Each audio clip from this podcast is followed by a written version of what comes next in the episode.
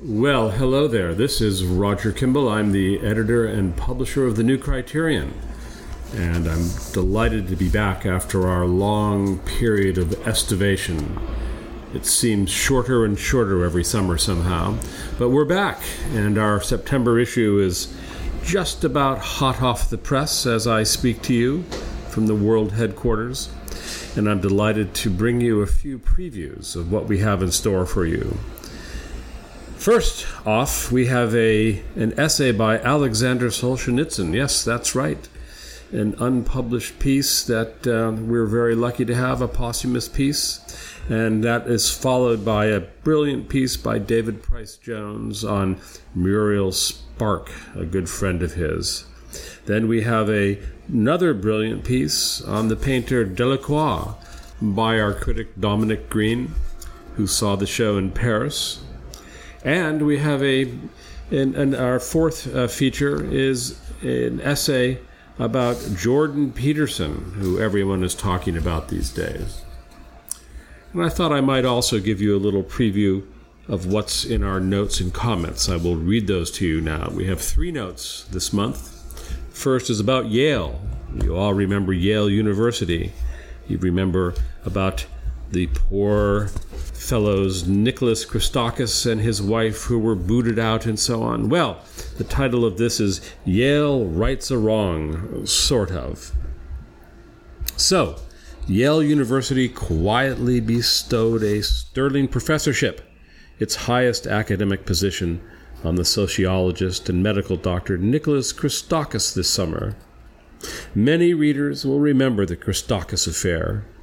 It unfolded early in November 2015 when Christakis, then the master of Silliman College, a residential college at that super-rich bastion of privilege and self-satisfaction, had the temerity to defend his wife, Erica, from an angry mob of students.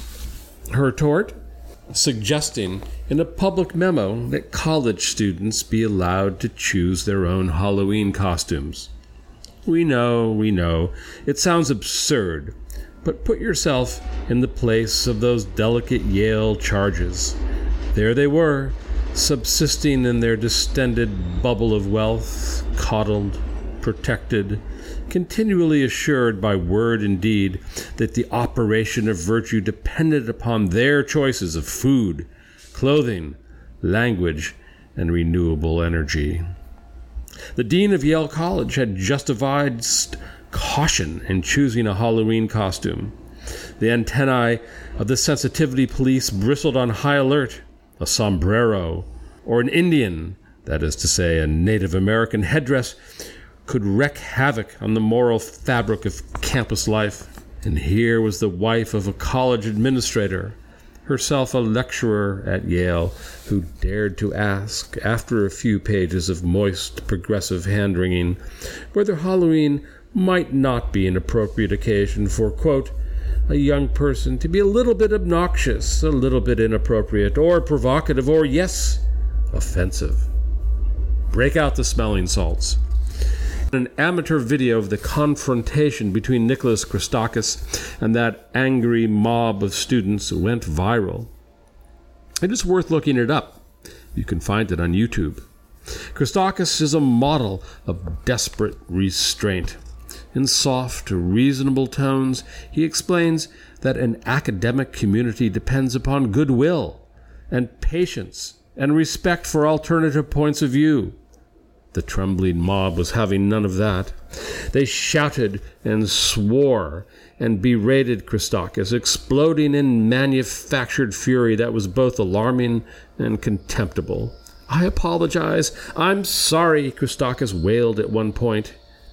Too late. Several things resulted from this obscene display. The Christakises resigned from their position as heads of Silliman College. Erica left teaching at Yale altogether. Nicholas, a highly decorated academic, took a sabbatical.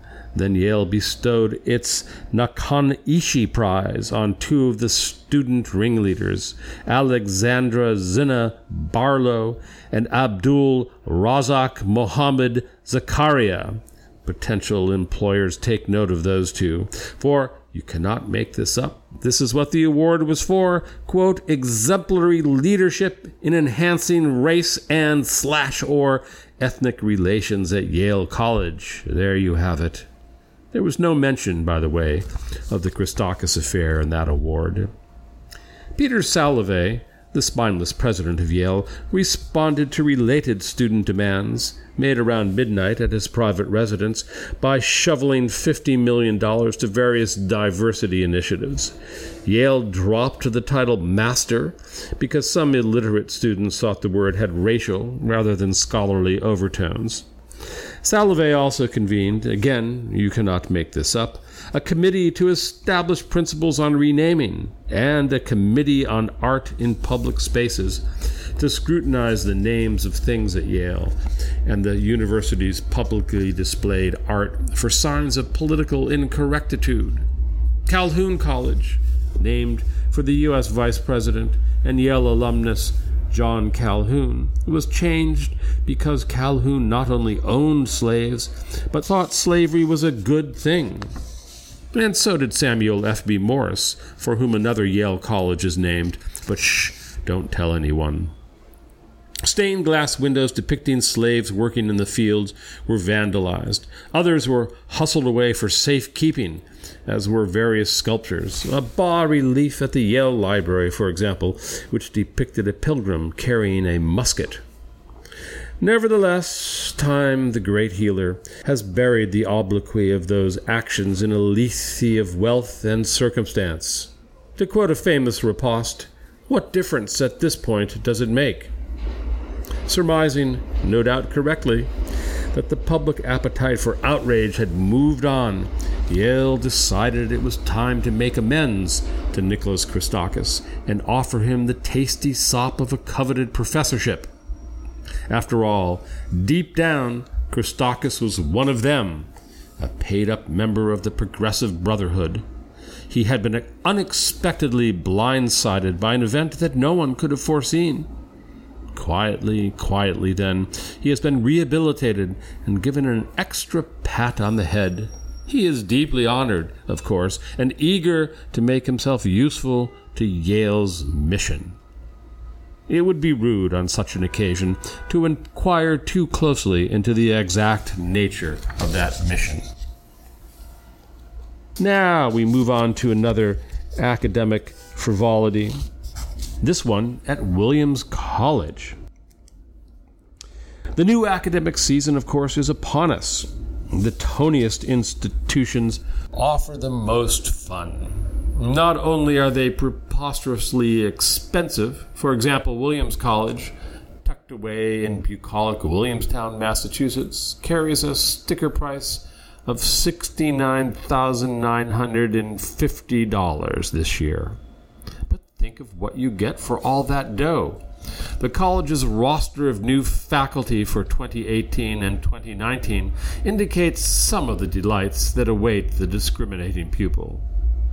Parents will be pleased to learn that their delicately raised children can sign up for a class with Roxana Blancos Curiel, a Mellon postdoctoral fellow in Mexican literature and cultural production, to learn about, quote, feminist and queer theory and the, quote, contributions, the performance of female masculinity in our understanding of femininity and masculinity outside the heteronormative spectrum in Mexican social imaginary toward the construction of national identity, end quote. Delicious. Then there is Julia Bryan Wilson, a Robert Sterling Clark visiting professor of art history, who, quote, researches contemporary art in the Americas through the lens of artistic labor, feminist and queer theory, our old friend, and critical race studies, end quote. Fans of Howard Dean, the former head of the Democratic National Committee and noted performance artist, will be pleased to learn that he will be at Williams as the Bennett Bosky Distinguished Visiting Professor of Leadership Studies. Leadership. Kevin Flaherty, a lecturer in astronomy, is interested in the formation of stars. But if that sounds dull, don't despair. He is also interested in, quote, making astronomy a more inclusive environment and in bringing astronomy to others through outreach in the community. For her part, Prisca Gales, the Gaius Charles Boland Fellow in Africana Studies, focuses on, quote, the politicization of blackness in the context of collective action in African diaspora with a focus on Afro-Latin America. Further interests include transnational black feminist theory and social economy in the African diaspora. The current interests of Pallavi Sen, an assistant professor of art, quote, include inner lives of birds and animals, South Asian costumes, domestic architecture, altars, deities, skate-bro culture, style, pattern history, toxic masculinity, friendship plus love, lovers as collaborators, farming, and the artist as farmer, workspaces, work tables, ecofeminism, love poems, the gates to Indian homes, walking and cooking deliberately.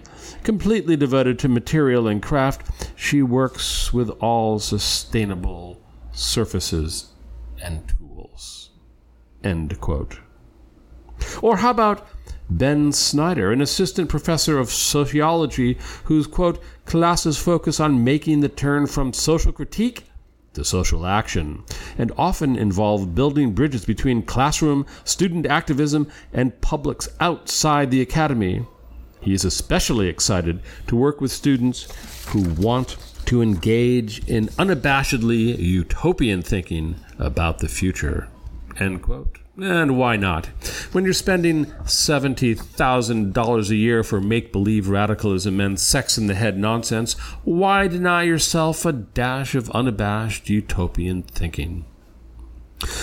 We've quoted the economist Herb Stein in this space before. What cannot go on forever won't. Super-rich romper rooms like Williams and Yale cannot go on forever.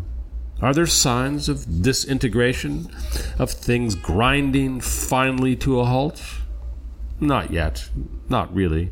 But there is a greater and greater impatience abroad outside the protected purlieus of these increasingly absurd institutions. Someday, that impatience will translate into the social disenfranchisement of this academic racket. The reckoning cannot come too soon. Finally, just a word or two about the great novelist V.S. Naipaul, who died last month. News that V.S. Naipaul had died came just as we were going to press in August. We still remember the surprise, bordering on astonishment, that greeted the announcement that Naipaul had won the Nobel Prize for Literature. It was October 2001, a scant month after Muslim fanatics commandeered commercial jetliners and steered them with their hundreds of passengers into the World Trade Center and the Pentagon. And let's not forget the aborted attack that ended the flight of United 93 over a field in Pennsylvania. The body count of those despicable and cowardly acts of terrorism was nearly 3,000. Roughly the tally of the sneak attack on Pearl Harbor. Perhaps the enormity of 9/11 had insinuated a moral hiatus into the Nobel Prize Committee's usual penchant for progressive cheerleaders and multicultural totems. Whatever the reason for the Swedish Academy's deviation from its standard politically correct operating procedure, there can be no doubt that in bestowing the Nobel Prize upon Vidya Naipaul, the Academy was honoring a man who stood fast and fierce against the multicultural pieties of the day. We will publish a memorial essay about Naipaul by his friend David Price Jones in an upcoming issue. For now, we wish simply to minute our sorrow at the great writer's passing and recall the moral energy that stood at the center of his worldview. Now, Naipaul was a complex man of all too human foibles and failings.